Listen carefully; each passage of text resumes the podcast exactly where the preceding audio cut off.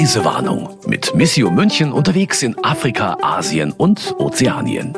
Herzlich willkommen zur ersten Märzfolge der Reisewarnung und zu der begrüße ich ganz herzlich Christina Balbach. Hallo. Hallo, Frau Strauß. Sie haben heute sozusagen Ihre geballten Reiseerinnerungen im Gepäck. Nicht nur aus einem Land, sondern aus allen, in denen Sie bisher gewesen sind. Und da gibt es nämlich eine Gemeinsamkeit. Sie haben überall starke Frauen kennengelernt. Kann man auch überspitzt sagen, Sie haben überall, wo es klappt, starke Frauen kennengelernt? Die starken Frauen bleiben einem natürlich sehr im Gedächtnis, wenn man sie trifft, weil sie bewegen was, sie sind wahnsinnig mutig. Es ist auch je nachdem, in welchem Land man sich befindet, sehr beeindruckend, unter welchen Bedingungen sie ihre Dinge vorantreiben. Es ist ja oft sehr restriktiv, wenn man in diktatorischen Systemen unterwegs ist oder wo patriarchalische Strukturen herrschen. Äh, diese Frauen zu sehen, die völlig, ähm, zumindest äußerlich angstfrei ihre Themen vorantreiben, das ist schon sehr beeindruckend. Auf der anderen Seite geht es natürlich auch immer um die Gegenseite, um Dinge, die nicht gut laufen, um vielleicht auch Frauen, die schwach sind, die Hilfe dürfen. Und ähm, da ist dann das Gegengewicht sehr deutlich. Und ein paar von diesen starken Frauen stellen Sie uns heute vor. Gerne. Aber erstmal die drei Stichwörter. Die drei Stichwörter. Ein bisschen habe ich es ja gerade schon angerissen. Ähm, wenn ich an die starken Frauen denke, also wir haben ja so auch unser aktuelles Mission-Magazin, die aktuelle Sonderausgabe des Mission-Magazins Starke Frauen benannt, dann fallen einem viele Adjektive ein. Es könnte mutig sein, furchtlos, tapfer, was auch immer. Aber ähm, es ist eben nur die eine Seite äh, der Wahrheit. Nach wie vor sind wir noch nicht so weit, dass wir nur von starken Frauen sprechen können. Es liegt sehr vieles im Argen. Deswegen finde ich es ganz schön, dass wir einfach sagen, wir sprechen über starke Frauen, über Frauen. Wir sprechen aber auch über das Gegenteil davon. Und ja, wir sprechen heute auch über Männer. Äh, die wollen wir nicht außen vor lassen, denn es ist ja ein äh, gesamtgesellschaftliches Thema und da gehören alle dazu. Also würde ich sagen, Frauen, Männer und dann habe ich noch einen Musiktipp. Okay.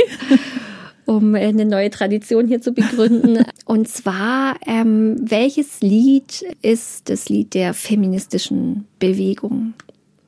It's Raining Man? Ja, könnte ja auch auf der Liste Nicht wirklich, stehen. ne? Viele Dazu- denken wahrscheinlich an Aretha Franklin und Respect von 1967. Auch schön. Wäre auch so ein Titel. Habe ich mich dagegen entschieden, weil das hört man ja so oft.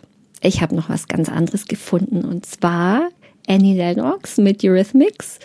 Die hat 1985 gesungen Sisters are doing it for themselves. Genau. Wenn man sich das mal auf der Zunge zergehen lässt, ich glaube, wenn wir heute am Ende dieser Folge sind, wissen wir alle, warum Ihnen das Lied eingefallen ist. Das ist mir sofort eingefallen. Ich finde, das ist ein cooler Sound und Annie Lennox ist ja auch so, hat was Androgynes, ist von Eine allem- Powerfrau. Ja, und ähm, deswegen passt es ganz gut, ist so eine Powerhymne für die Frauen. Den Link dazu setzen wir natürlich wie immer in die Shownotes, damit Sie nach diesem Podcast Annie Lennox hören können.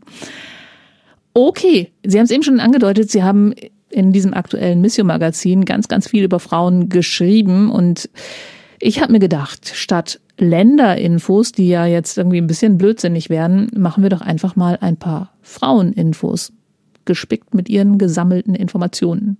Es gibt viele Lebensbereiche, in denen Frauen benachteiligt sind, zum Beispiel bei der Bildung. In Afghanistan haben die Taliban den Frauen Ende letzten Jahres verboten zu studieren, eine Entscheidung, die dem Land nachhaltig schaden wird. Diese Mädchen und Frauen werden circa 5,4 Millionen Dollar weniger zum Bruttoinlandsprodukt des Landes beitragen. In wenigen Jahren werden Lehrerinnen und Ärztinnen fehlen. Durch frühe Schwangerschaften steigen Gesundheitskosten. Die Anzahl der Kinder wird zunehmen, der Anteil der Kindersterblichkeit auch. Die Frauen werden in Armut leben und auf staatliche Hilfe angewiesen sein. Weltweit gehen rund 130 Millionen Mädchen nicht zur Schule. Auch Migration ist weiblich. Frauen verlassen ihre Familien, um in der Fremde Geld zu verdienen. Dabei werden sie häufiger als Männer Opfer von Gewalt und sexuellem Missbrauch. Das Thema Armut betrifft Frauen weit häufiger als Männer. Weltweit sind 70 Prozent aller armen Menschen weiblich, obwohl sie nur die Hälfte der Bevölkerung ausmachen. Gewalt gegen Frauen gibt es weltweit. Die MeToo-Bewegung hat es ins Bewusstsein gerückt. In kriegerischen Auseinandersetzungen werden Vergewaltigung und sexuelle Folter sogar als Waffen eingesetzt. In den Ländern des globalen Südens produzieren Frauen 80 Prozent der Nahrungsmittel. Allerdings gehört ihnen weniger als ein Fünftel der Anbaufläche. In der Politik scheint sich hingegen etwas zu ändern. So sind beispielsweise 61 Prozent der Abgeordneten im Parlament von Ruanda weiblich. 61 Prozent der Abgeordneten in Ruanda sind weiblich. Kurz danach müsste dann Deutschland kommen, oder? Leider nein. Nicht auf Platz zwei. Wer ist da? Nicht wirklich. Auf Platz zwei ist interessanterweise Kuba mit 53 Prozent aktuell und dann kommen die Vereinigten Arabischen Emiraten mit 50 Prozent. Unglaublich. Ich meine, Ja. gerade da. Ja, Also- ist tatsächlich ein ganz spannendes Ranking. Und in Deutschland? Deutschland liegt deutlich weiter hinten, denn da sind es aktuell nur ungefähr 30 Prozent. Okay. Ich glaube, wir waren schon mal besser. Und äh, es gibt interessanterweise auch natürlich Volksvertretungen, die rein männlich besetzt sind. Fand ich auch ganz interessant, das ist zu lesen. Äh, Papua-Neuguinea, Vanuatu und äh, natürlich der Jemen ist vielleicht nicht so überraschend. Okay, auch nicht so erstrebenswert. Ja. Also wie gesagt, die aktuelle Ausgabe des Mission Magazins beschäftigt sich mit starken Frauen. Und da haben Sie, wie man aus mir immer noch unerfindlichen Gründen sagt, den, den Hut aufgehabt, quasi. Warum sagt man das eigentlich mit dem Hut? Ich finde das total bescheuert. Aber jeder weiß, was damit gemeint ist. Hut. Also wenn es irgendjemand weiß, darf er mir gerne schreiben. Ich, ich benutze das Wort jetzt einfach mal, weil jeder weiß, was damit gemeint ist. Aber ja, der Hut ging wieder an mich. Ähm, vor allem diese eine Reportage oder muss ich schon wieder fragen, es ist ja gar keine Reportage, diese journalistische Form ist ein Dossier eigentlich, ne? Also Ja. das ändelt sich dann alles in den Überschriften, die enden alle mit ist weiblich, jedenfalls die meisten davon. So ein paar Zahlen, Daten, Fakten haben wir ja auch eben in den Fraueninfos gehört, aber Sie haben ja auch vieles mit eigenen Augen gesehen. Da werden Sie gleich ein bisschen davon berichten. Ein Thema aus der Politik fand ich noch ganz interessant. Die Präsidentin von Tansania ist, glaube ich, eine sehr bemerkenswerte Person. Ja, die ist ja tatsächlich noch gar nicht so lange im Amt, wobei jetzt sind es, glaube ich, knapp zwei Jahre auch schon. Das ist die Samia Suluhu Hassan. Das ist äh, sozusagen Tansanias erste Präsidentin.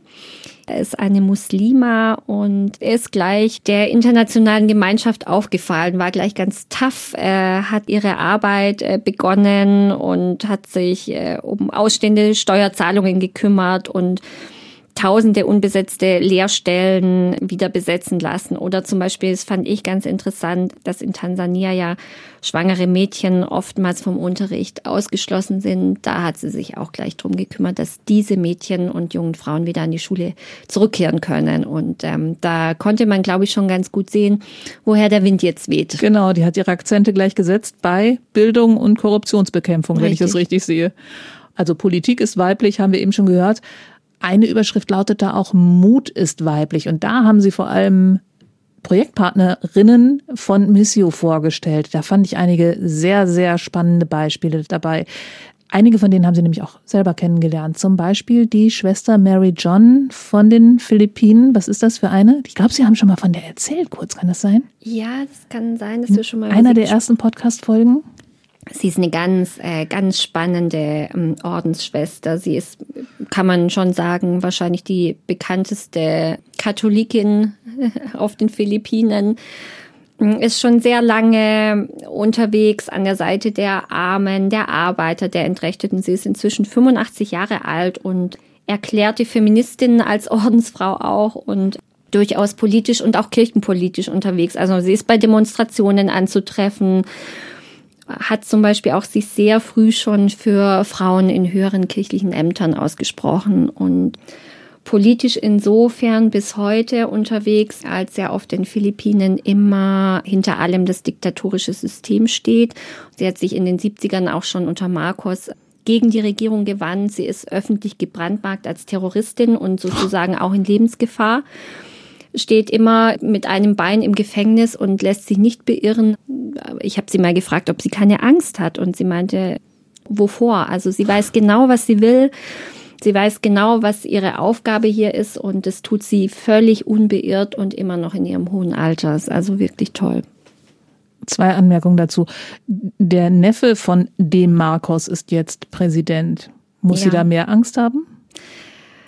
Also die Menschen, die auf den Philippinen leben, kennen das ja gar nicht anders. Die Macht ist immer in denselben Händen äh, derselben Familien und da ändert sich nie viel. Also da ist auch, glaube ich, gar nicht so die Hoffnung dass nach dem großen Wandel vorhanden. Die Leute arrangieren sich damit. Und deswegen glaube ich, dass sich da für sie vom Gefühl her nicht wirklich was verändert hat. Ja, weil es war ja irgendwie, dass sie unter Markus zur Terroristin erklärt worden ist. Jetzt erst aktuell. Ach, jetzt erst, ja, ja, okay. Ja, also es, es war auch unter der letzten Regierung. Also schon lange ist es so. Der Zustand für sie ist schon lange so und sie und handelt aber unbeirrt weiter. Was genau macht die? Also sie macht den Mund auf, aber was ist ihr Projekt? Also es ist sehr viel ähm, natürlich die soziale Arbeit liegt ihr sehr am Herzen. Sie ist an der Seite der Menschen, die nicht viele Rechte haben, die ausgebeutet werden, die arm sind und die auf die Straße gehen. Auch der Arbeiter, der einfachen Arbeiter, das waren so, glaube ich, ihre politischen Anfänge tatsächlich, ähm, wo sie auch sich als Ordensfrau in ihrer Pflicht gesehen hat, mit auf die Straße zu gehen und damit zu marschieren und für mehr Rechte ähm, zu demonstrieren. Und Sie haben die getroffen, wie war das? Also ich, ich hatte das Glück, dass ich bei den Missionsbenediktinerinnen in Manila zu Gast war. Das ist schon wieder ein paar Jahre her, da war sie aber nicht da. Ich kenne sie aber aus Deutschland sozusagen. Ach so, Sie haben sie hier getroffen? Richtig, genau. Das ist ja auch witzig. Und dann ähm, haben Sie länger mit ihr auch sprechen können? Ja, wir zum Beispiel, ich habe mal ein langes Interview mit ihr am Telefon geführt. Daher kenne ich sie. Also es sind verschiedene Kanäle, wo man mhm. sich immer mal wieder begegnet und sich austauscht. Was war das Thema von dem Telefoninterview? Das war ja für die äh, Missionsgeschichte, für das Dossier zur Missionsgeschichte, das wir im Mission Magazin abgehandelt haben. Da wollte ich sie auch tatsächlich mit drin haben als Protagonistin. Genau, deshalb kam mir der Name bekannt Richtig. vor. Wir haben schon mal drüber gesprochen, nämlich nicht bei der Missionsgeschichte, sondern bei Miss, wie, wie hieß denn unsere Folge? Das war zur Missionsgeschichte tatsächlich. Missionsgeschichte Wir hatten ja auch schon mal die Kolonialgeschichte, das war die Missionsgeschichte. Und da wollte ich sie einfach gern mit dabei haben, ihre Stimme, weil sie seit vielen Jahrzehnten so unbeirrt für das steht, was sie vor Augen hat, was sie tut, ihre soziale Arbeit. Und umgekehrt wird sie wahrscheinlich auch respektiert, weil ansonsten hätte es die Regierung nicht nötig gehabt, sie, sie zur Terroristin zu erklären, oder? Es ist natürlich so, dass also ähm, so, so eine Frau bringt eine Regierung in, in Nöte, bringt eine Regierung nicht nur in Erklärungsnöte. Es ist natürlich ist sie äh, mit dem, was sie sagt und was sie tut, ist sie allen ein Dorn im Auge an höheren Stellen. Aber sie hat ihre Position innerhalb der katholischen Kirche und das weiß sie sehr wohl. Und diese Position nutzt sie aber auch ganz dezidiert. Das, das, setzt sie ein, ihre Stellung, und sie hat dadurch ja doch auch einen gewissen Schutz, weil sie wahnsinnig bekannt ist. Also die Rebellin auf den Philippinen, die sich gegen herrschende Strukturen zur Wehr setzt. Ja, sie ist Ordensfrau und Feministin, das darf man tatsächlich so sagen. Okay. Eine zweite, auch Ordensschwester, ist Nirmalini Nazareth. Nazareth. Ich habe schon mal nachgefragt. Ich weiß, die hatten wir auch schon in einem Podcast. Aus Bangalore ist die. Das ist eine langjährige Partnerin von uns, die Schwester Nirmalini. Die ist auch. Genau, ähm, ohne den Nachnamen. Sie machen sich wieder leicht. Dankeschön. Richtig, genau. Man, äh, sie ist auch vielen ein Begriff, auch beim Missio im Haus, weil sie eben schon lange mit uns verbunden ist. Und deswegen ist so Schwester Nirmalini ist einfach ein Begriff, aber auch in Indien tatsächlich ein Begriff. Sie ist in Bangalore und die Schwester Nirmalini gehört zu den Apostolic Carmel Sisters. Und ähm, von Bangalore aus koordiniert sie tatsächlich die Arbeit von mehr als 1000 Ordensschwestern. Und ähm, was im Fokus ihrer Arbeit steht, ist Bildung und Ausbildung von Mädchen und Frauen, was in Indien natürlich ein besonderes Gewicht hat, weil man ja weiß, dass die indische Gesellschaft von Männern dominiert ist. Und der Orden betreibt knapp 200 Schulen und Missio zum Beispiel finanziert Schulstipendien für benachteiligte Mädchen. Das ist eine enorm wichtige Aufgabe. Das sind sozusagen Ausbildungsprojekte von starken Frauen die eben auch wieder eine neue Generation von starken Frauen nach sich ziehen soll, wenn, weil man weiß, Bildung ist der Hebel. Wenn die Frauen für sich selber sorgen wollen, ähm, sicheres Einkommen haben möchten, eine Perspektive überhaupt haben möchten und nicht in Armut fallen möchten, dann braucht es Bildung und Ausbildung und dafür sorgen die Ordensschwestern, speziell eben auch für Mädchen und junge Frauen, die keine Mittel zur Verfügung haben. Weil, das war auch irgendwo ein Artikel in dem Heft, viele Mädchen in Indien ja gar nicht erst geboren werden, weil ja. die Eltern nur Männer, also Söhne möchten. Ja, das ist eben auch ein tragisches Ergebnis dieser tief eingebrannten patriarchalen Strukturen in der indischen Gesellschaft, ist auch in anderen Kulturkreisen so vorhanden, dass eben ein männlicher Stammhalter etwas gilt. Und heutzutage durch die Möglichkeiten kann man natürlich auch schon vor der Geburt dann auch in Indien gut sehen, ähm, welches Kind man zu erwarten hat. Und wenn es ein Mädchen ist, dann werden diese weiblichen Föten oft abgetrieben, kommen Mädchen auf die Welt in, sage ich jetzt mal, benachteiligteren Haushalten, wo man es vorher vielleicht nicht abklären konnte, werden sie leider oft vernachlässigt. Es kommt auch zu Tötungen, weil eben Mädchen als Nachkommen nicht so viel gelten. Und man muss ihnen eine Mitgift mitgeben, wenn sie, man sie verheiraten möchte. Natürlich, es hat natürlich auch mit diesem finanziellen Kreislauf zu tun. Äh, die Mitgift oder auch finanzielle Möglichkeiten sind oft nicht vorhanden und es sind dann ganz ja, lebenspraktische Entschlüsse, die aus dem Alltag der Menschen entstehen, die nichts haben und auch keine Perspektive haben. Klar, das muss man so sehen. Aber wenn diese Mädels eine Ausbildung haben, können die sich auch selbst versorgen. Also Dann können sie sich selbst nicht versorgen. heiraten. Richtig, sie können sich selbst versorgen. Sie haben einen ganz anderen Blick auf ihre Möglichkeiten, sind auch stärker aufgestellt, ähm, was auch immer ein ganz wichtiges Thema ist, was Missio auch fördert über starke Projektpartnerinnen ist das Thema Bewusstseinsbildung und auch über Rechte Bescheid wissen. Ne? Welche Rechte habe ich als Frau? Welche Möglichkeiten habe ich? Welche Unterstützung kann ich bekommen? Und das sind auch ganz wichtige Themen, um das Feld zu ebnen. Sozusagen. Ja, genau. Also wenn ich nicht nachlesen kann, welche Rechte ich habe, wenn ich nicht weiß, wie ich an diese Informationen rankomme, dann kann ich diese Rechte auch nicht einfordern. Und dazu braucht es erstmal ein gewisses Maß an Bildung. Richtig. Das ist immer der Schlüssel. Gell? Die Schwester Nemalini hat aber auch in der Corona-Pandemie hunderte Ärzte und Reinigungskräfte über Monate und bis zur Erschöpfung mit warmem Essen versorgt. Ja, das war, das war verrückt, weil wir sind ja in sehr engem Austausch mit ihr und den anderen Ordensschwestern, die mit ihr zusammenarbeiten. Und wir waren da immer sehr gut informiert über die Lage in Indien während der Lockdowns, die ja auch ziemlich streng war. Und da war ja für viele Menschen gar nichts mehr möglich. Und da hat sie tatsächlich durchgehalten über Wochen und haben geguckt, dass ähm, gerade jetzt, dass die Infrastruktur sozusagen weiterlaufen kann, dass Ärzte, Pfleger, Reinigungskräfte überhaupt noch was zu essen bekommen, damit die weiterarbeiten können. Also da haben sie mitgeholfen und waren über Wochen haben sich nur darum gekümmert, um mhm. sozusagen Nothilfe. Ich glaube, da gab es auch, die hat auch irgendwie ein Video geschickt, als es gerade in Indien am allerschlimmsten war. Auch das, ja. Also es erzählt. war wirklich es waren dramatische Bilder und dramatische E-Mails, die uns da erreicht haben. Und wir haben natürlich auch versucht, es von hier aus zu unterstützen, den Kontakt gehalten, natürlich auch finanziell, aber eben auch, ähm, ja, was man tun kann mit guten Gedanken, Durchhalteparolen und ähm, ja, einfach mal zusammen beten auch. Ja. In der Zeit ging ja vieles, also nicht viel mehr, ja. Aber das war auf jeden Fall eine Frau, die da in Erscheinung getreten ist und da auch wirklich gezeigt hat, ich tu was. Also die war unermüdlich. Die ist unermüdlich und man kann natürlich immer nur hoffen, dass solche Frauen auch bei Gesundheit bleiben und auch nach sich selber schauen. Das ist ja auch immer so ein Thema, ähm, damit sie weiter wirken können müssen sie selber auch fit sein. Also Nächstenliebe heißt, liebe deinen Nächsten und dich selbst. Ja.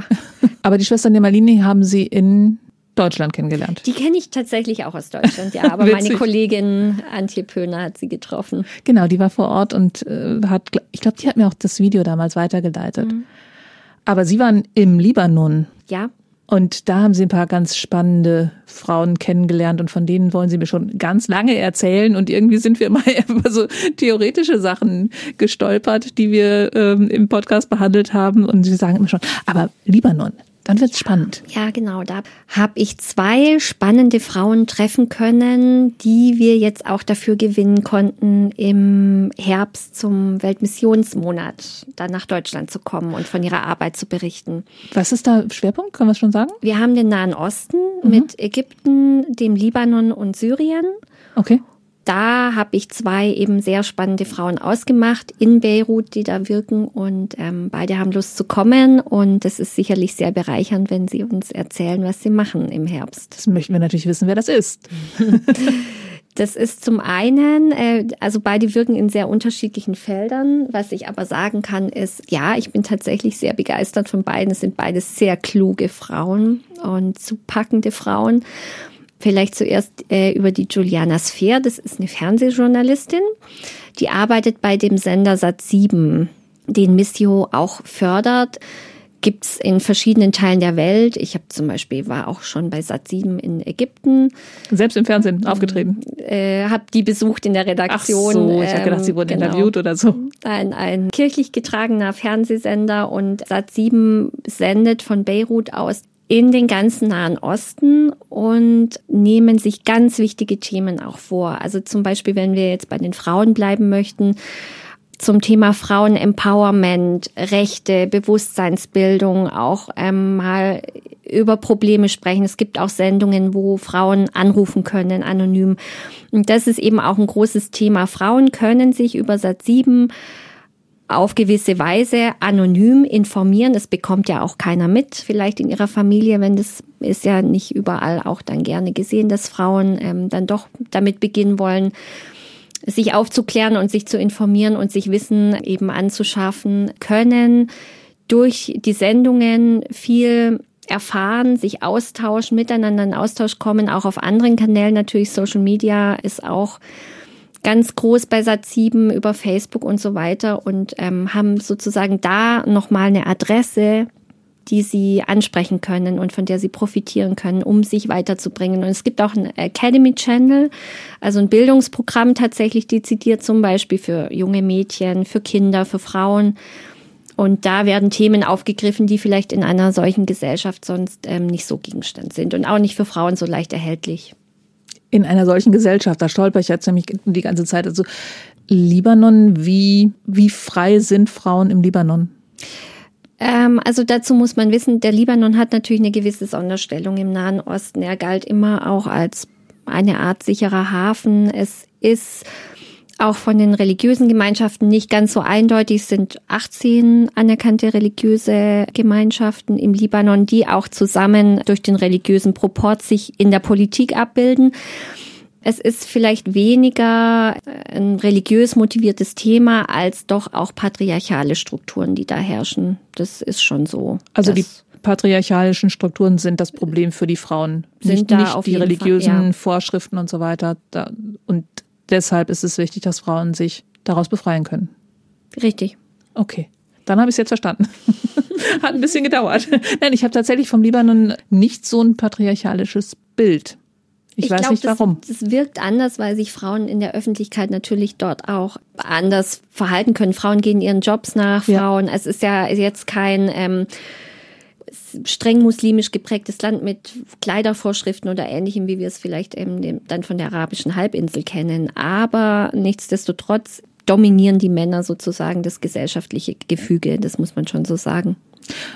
Weil sonst würde wahrscheinlich auch das zweite Thema, das wir im Zusammenhang mit dem Libanon besprechen wollen, gar nicht funktionieren, das Kafala-System. Mhm. Darauf sind wir aufmerksam geworden hier im Westen im Zusammenhang mit der Fußball-Weltmeisterschaft. Aber im Libanon gibt es das auch. Wie funktioniert das eigentlich und was ist es? Das war ganz interessant, was tatsächlich durch Katar und die Fußball-WM so in unseren Fokus gerückt ist. Wobei da ging es ja eher um die Arbeiter sozusagen, der, um die Arbeiter der Stadien, um die Männer. Genau. Andersherum, äh, von der anderen Seite habe ich es im Libanon erlebt. Man kann auch sagen tatsächlich, dass der Libanon ganz vorne mit dabei ist, was das Kafala-System angeht in Bezug auf Frauen.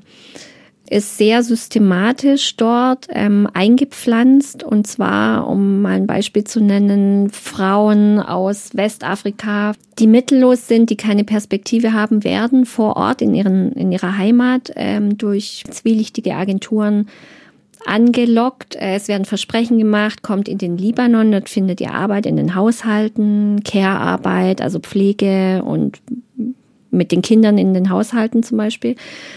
Mm, ihr werdet in Dollar bezahlt, das ist ein sicherer Job. Ihr könnt dadurch eure Familien in der Heimat ernähren, Schulgeld bezahlen für eure Kinder oder was auch immer. Diese Frauen kommen an im Libanon. Es wird ihnen der Pass abgenommen. Das ist meist die erste Handlung. Kafala kommt ja von dem Begriff Kafil, heißt Bürge. Ah, okay. Das ist der Hintergrund. Das heißt, der Arbeitgeber der Frau, die jetzt gekommen ist, um im Haushalt zu arbeiten, ist ihr Bürger, nimmt den Pass an sich. Diese Frauen nehmen dann ihre Arbeit auf in den Haushalten. Oft teilen sich auch mehrere Familien eine Frau. Und dann geht es um Ausbeutung, um Zwangsarbeit, um eine völlig rechtefreie Zone, hat viel auch mit Gewalterfahrung zu tun. Die Frauen werden ähm, erfahren sexuelle Gewalt, werden gezüchtigt und haben nichts mehr. Oft wird ihnen das Handy weggenommen, also sie haben dann keinen Kontakt mehr zu ihren Heimatfamilien oder zu anderen Gleichgesinnten und ähm, sind dann illegal im Land sozusagen, wenn sie sich dazu entschließen, diese Familie zu verlassen. Viele sehen ja keinen anderen Ausweg, als davon zu laufen, haben aber dann keinen Pass.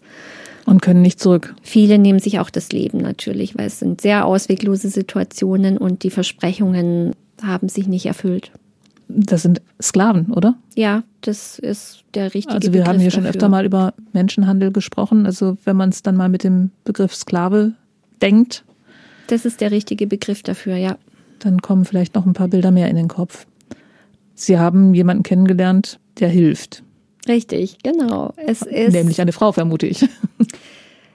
es gibt in Beirut das Caritas Lebanon Migrant Center. Von der Caritas ein großes Zentrum, das sich um Migranten, um Migrantinnen kümmert. Und die Leiterin dieses wirklich großen Zentrums ist die Hessen Saya. Die durfte ich kennenlernen und sie wird auch im Oktober zur Missio kommen. Und ähm, was das Caritas Lebanon Migrant Center tut, unter anderem zwei Schutzhäuser führen in Beirut. Zum einen ist es das Olive Shelter, das habe ich besucht. Diese Schutzhäuser sind an Orten, die offiziell nirgendwo eingetragen sind. Also es wird was angemietet und die Adresse wird im Verborgenen gehalten. Also so wie bei Frauenhäusern hier. Richtig, genau. Da können die Frauen, die betroffenen Frauen, die irgendwo vielleicht sich an Caritas wenden, die manche landen auch, werden ausgesetzt, irgendwo landen vor der äthiopischen Botschaft. Da gab es auch ganz dramatische Bilder.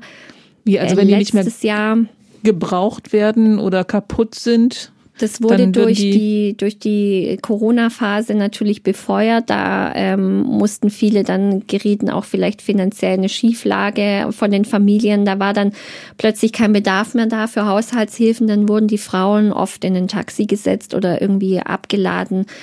Da strandeten ganz viele Frauen vor der äthiopischen Botschaft, haben da campiert. Warum jetzt ausgerechnet vor der äthiopischen? Weil doch die größte Gruppe dieser Migrantinnen sind ähm, aus. Äthiopien. Okay. Genau. Und dann ist die Caritas oft die letzte Rettung für diese Frauen. Und in diesen Schutzhäusern können diese Frauen, die ja dann einen illegalen Status haben und wahnsinnig traumatisiert sind auf vielfältige Weise, können dort unterkommen. Manche sind auch schwanger, manche bringen vielleicht schon ein Kind mit. Es gibt auch eine angeschlossene Schule und einen Kindergarten, denn solche Kinder haben auch keinen wirklichen Status. Und die können dort bleiben, ähm, Hilfe in Anspruch nehmen, therapeutische Hilfe, können Kontakt wieder zu ihren Familien herstellen. Und die Caritas kümmert sich darum. Es dauert allerdings oft sehr lange, dass diese Frauen zurückreisen können. Das ist das Ziel am Ende, dass diese Frauen einen Pass bekommen, dass sie zurückreisen können. Aber platzen diese Häuser dann nicht aus allen Nähten, wenn das so Ja. ein wirkliches System ist? Also das ist die erste Frage. Und die zweite ist, Wie kommen die da raus, wenn sie jetzt, also während Corona wurden sie ausgesetzt, aber wie, wenn ich da jetzt in so einer Familie bin und misshandelt werde, wie schaffen die Frauen das erstens da rauszukommen, zweitens von diesem Migrant Center überhaupt zu erfahren? Ja, das ist eben auch so ein Punkt. Inzwischen gibt es viele ehemalige betroffene Frauen, die tatsächlich auch noch vor Ort sind, die sich da eine Existenz aufgebaut haben, die heute als Aktivistinnen auch arbeiten, viele auch vom Ausland. Und es gibt ein großes Netzwerk inzwischen glücklicherweise, gerade auch über die sozialen Medien. Und Frauen können sich dann doch wenn sie vielleicht auch geflohen sind, mit anderen verbünden, können Kontakt aufnehmen miteinander und erfahren jetzt auch eher von Hilfsmöglichkeiten, als es noch vor ein paar Jahren der Fall war. Es gibt auch äh, interessanterweise immer wieder jetzt Demonstrationen in Beirut, gab es auch in der Vergangenheit jetzt schon, wo solche Frauen auf die Straße gehen und auf sich und ihre Lage aufmerksam machen und für mehr Rechte sich aussprechen und für eine ordentliche Bezahlung, für Urlaubstage, für Absicherung und all diese Dinge, die eigentlich selbstverständlich sein sollten, aber es nicht sind, solange dieses System weiterläuft. Die Caritas ist dazwischen geschaltet und kümmert sich eben um diese Frauen, fängt die auf.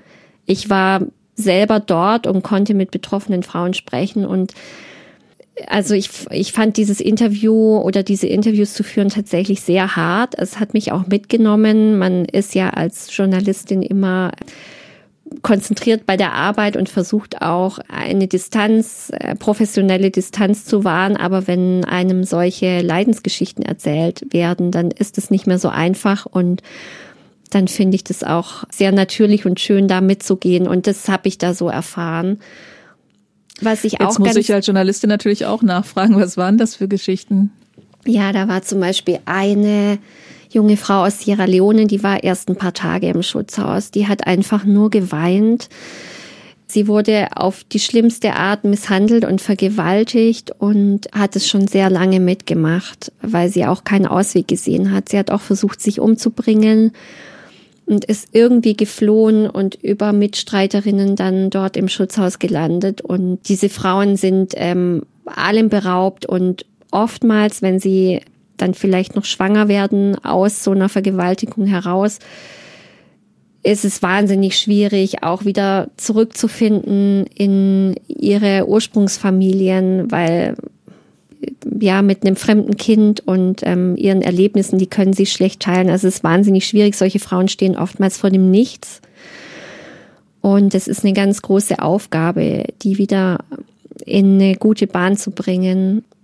Umso toller habe ich es erlebt in dem Schutzhaus, dass dort Frauen an der Seite dieser betroffenen jungen Frauen sind, die selbst solche Geschichten erlebt haben. Also zum Beispiel Nirmala Vivsinghe habe ich kennengelernt, die schon, ja, um die 60 ist und die vor Jahrzehnten aus Sri Lanka eben kam, mit den gleichen Versprechen gelockt wurde und sie wollte es gar nicht so vertiefen, aber sie hat nur gesagt, sie ist irgendwann aus dem Fenster gefallen beim Fensterputzen aber die Geschichten sind sehr bekannt, dass sich Frauen einfach auch aus den Fenstern stürzen in ihrer Verzweiflung und Ausweglosigkeit.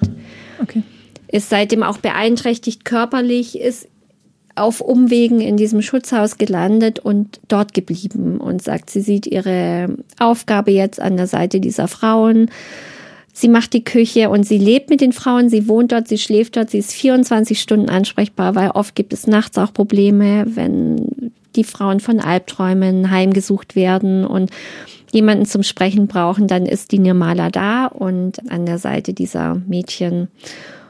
Oder Betty Eckbit zum Beispiel, die tatsächlich dort angestellt auch ist im Migrant Center und fürs Olive Shelter auch verantwortlich ist, aus Äthiopien stammt und dieselbe Geschichte hinter sich hat. Und die wissen natürlich, von was diese betroffenen Frauen sprechen und können die super unterstützen.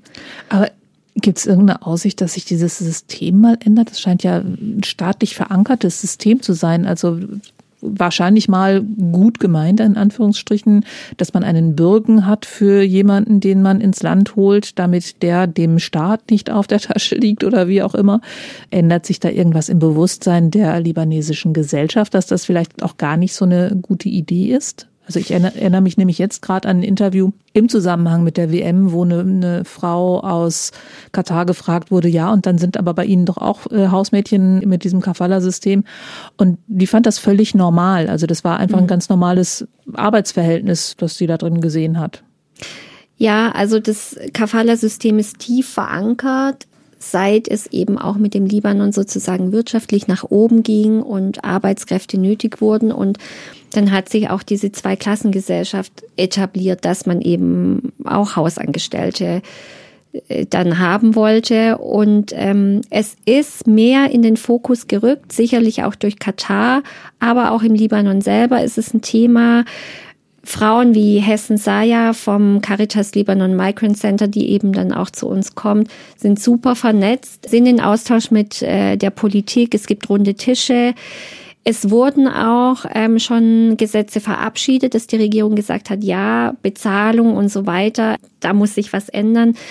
Aber es ist wie bei vielen anderen Dingen auch, Gesetze, ja, die verabschiedet bei werden. Gewalt muss sich was ändern. Wer kontrolliert hier was? Das ist das Thema. Also selbst wenn die Regierung Versprechungen leistet, selbst wenn erste Gesetze verabschiedet werden, wo ist die Kontrolle? Und in einem Staat wie dem Libanon, der sich im freien Fall befindet, der bankrott ist, ist völlig klar, dass das ist nicht auf der Agenda. Und ähm, solange das der Fall ist, wird sich da auch nichts ändern.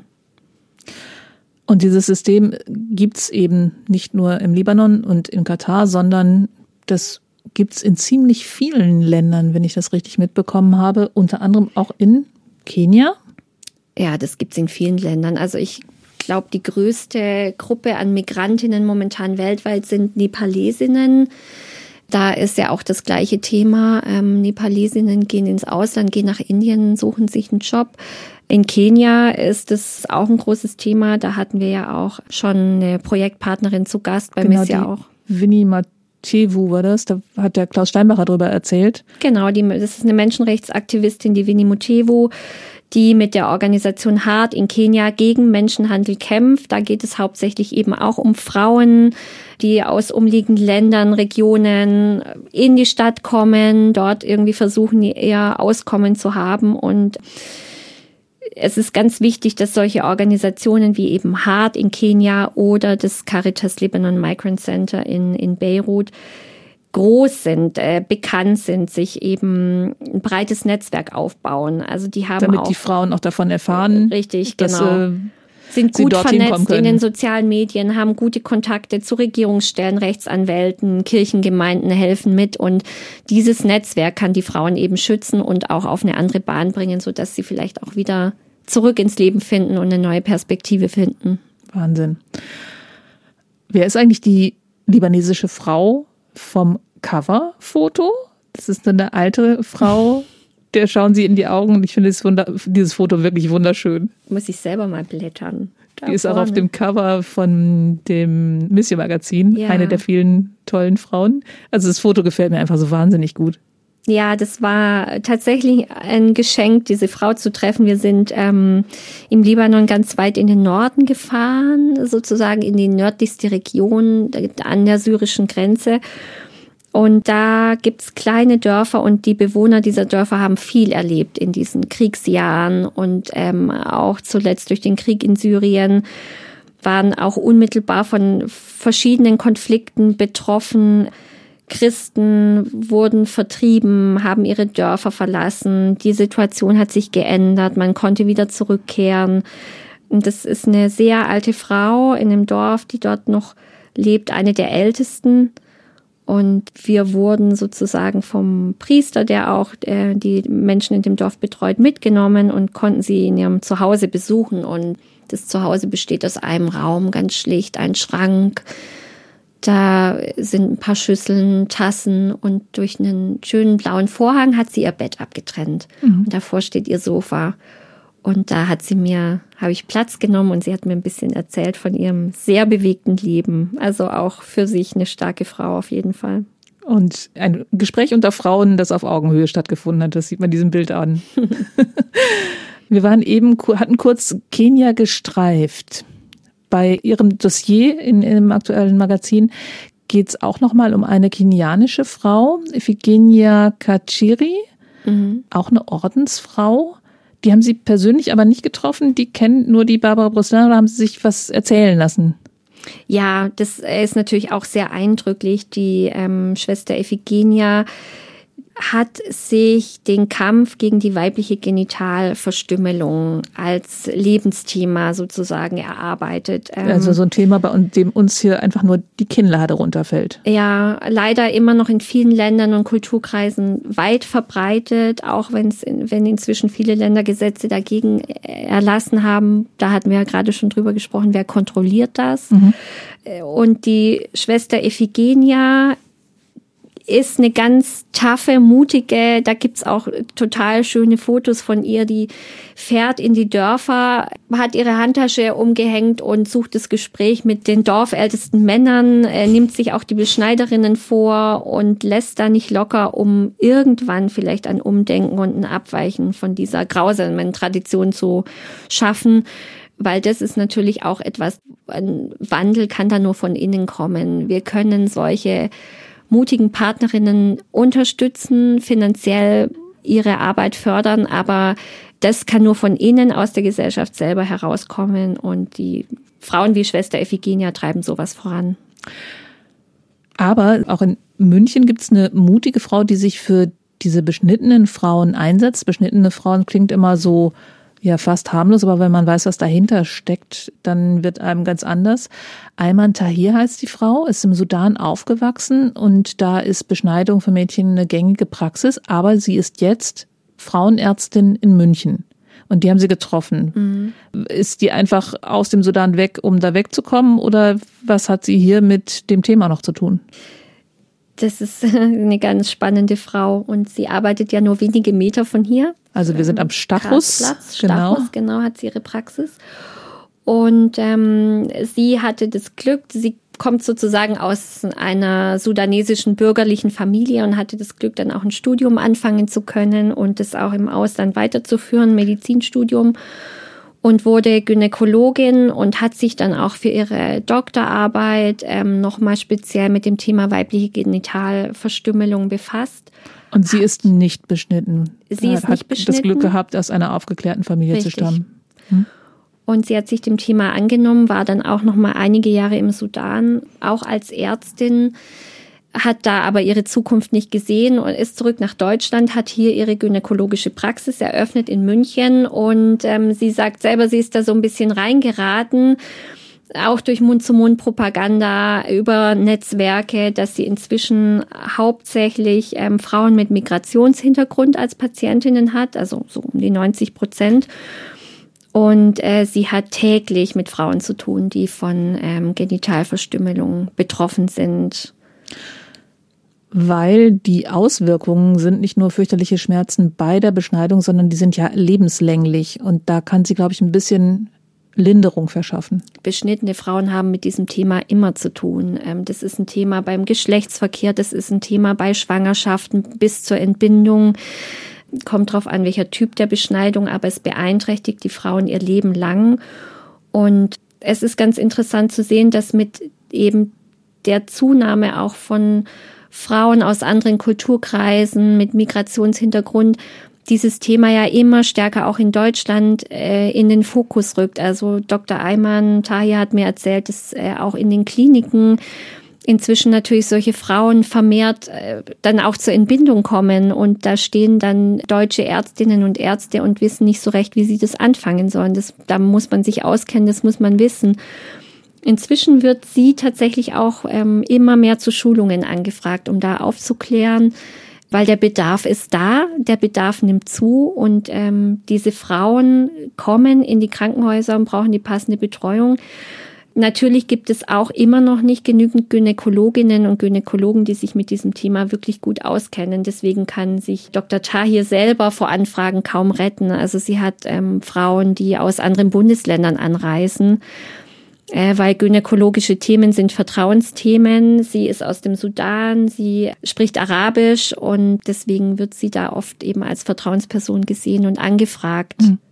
Operiert sie auch? Weil ich äh, erinnere mich an eine Sendung, die ich mal gemacht habe mit Fadumo Korn, die selbst beschnitten ist und die erzählte, dass es halt wirklich zugenäht worden sei bis auf ein kleines Löchlein. Mhm. Und was mich wirklich umgehauen hat, neben all den schlimmen Bildern, die man automatisch dazu hat, war, sie sagte, sie wäre dann operiert worden, um das wieder zu öffnen.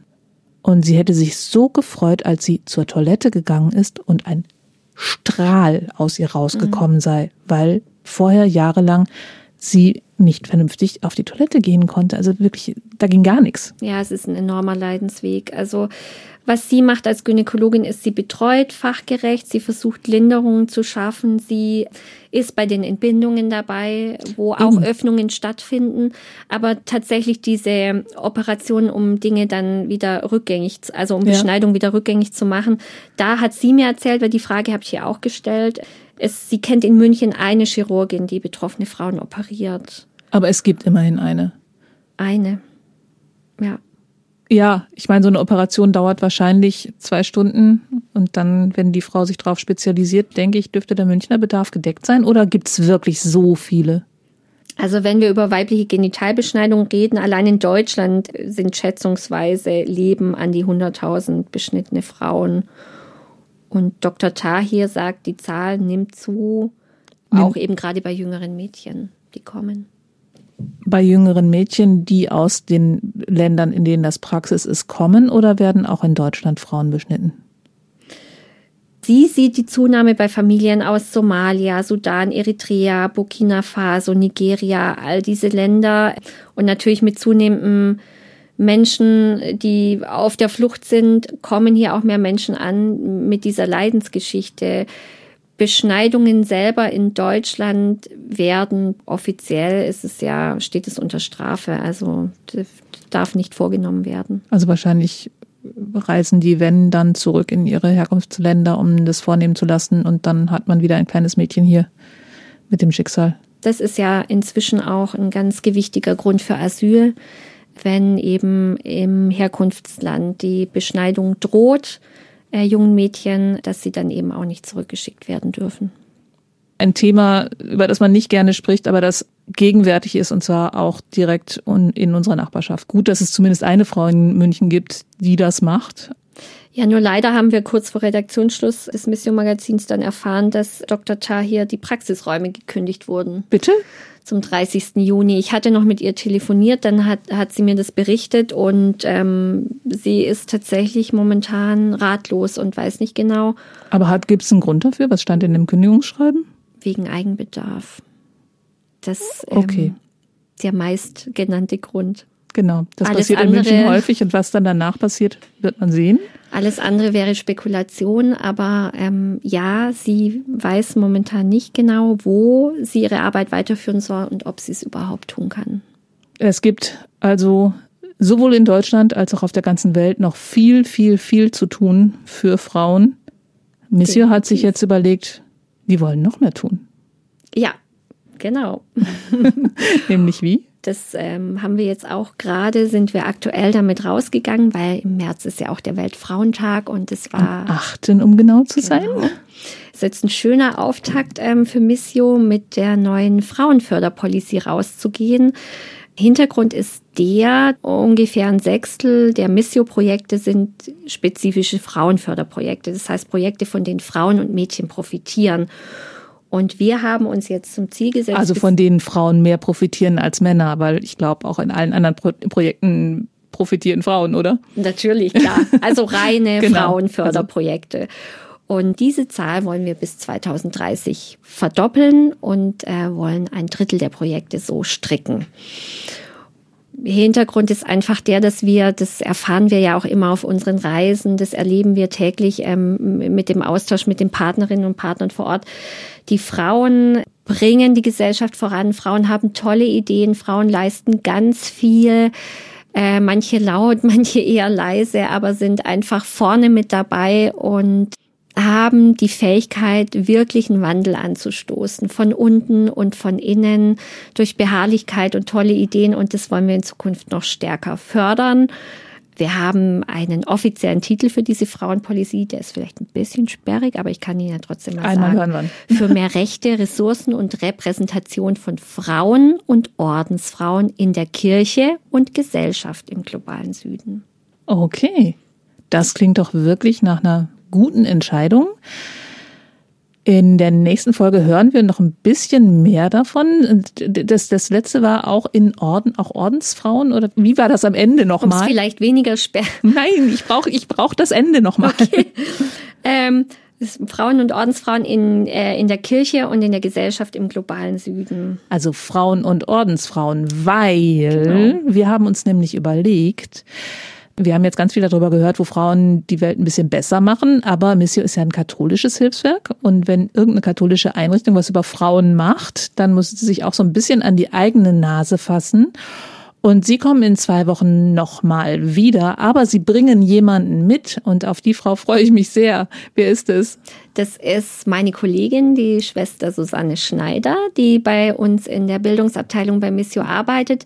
Sie ist Ordensfrau und eine ganz taffe und engagierte und hat ähm, viel zu erzählen. Ja, und lässt sich vor allem den Mund nicht verbieten. Ja. Okay, also ich bin gespannt auf die nächste spannende Folge. Nochmal über starke Frauen mit starken Frauen, weil wir beide sehen uns wieder. Schwester Susanne kommt dazu. Zu hören ist die nächste Folge ab dem 16.03. Dann allerdings nicht im Münchner Kirchenradio, aber überall, wo es Podcasts gibt. Wir verabschieden uns für heute und sagen Tschüss, bis zum nächsten Mal. Ihre Christina Balbach und Brigitte Strauß. Bis dahin. Das war Reisewarnung mit Missio München unterwegs in Afrika, Asien und Ozeanien.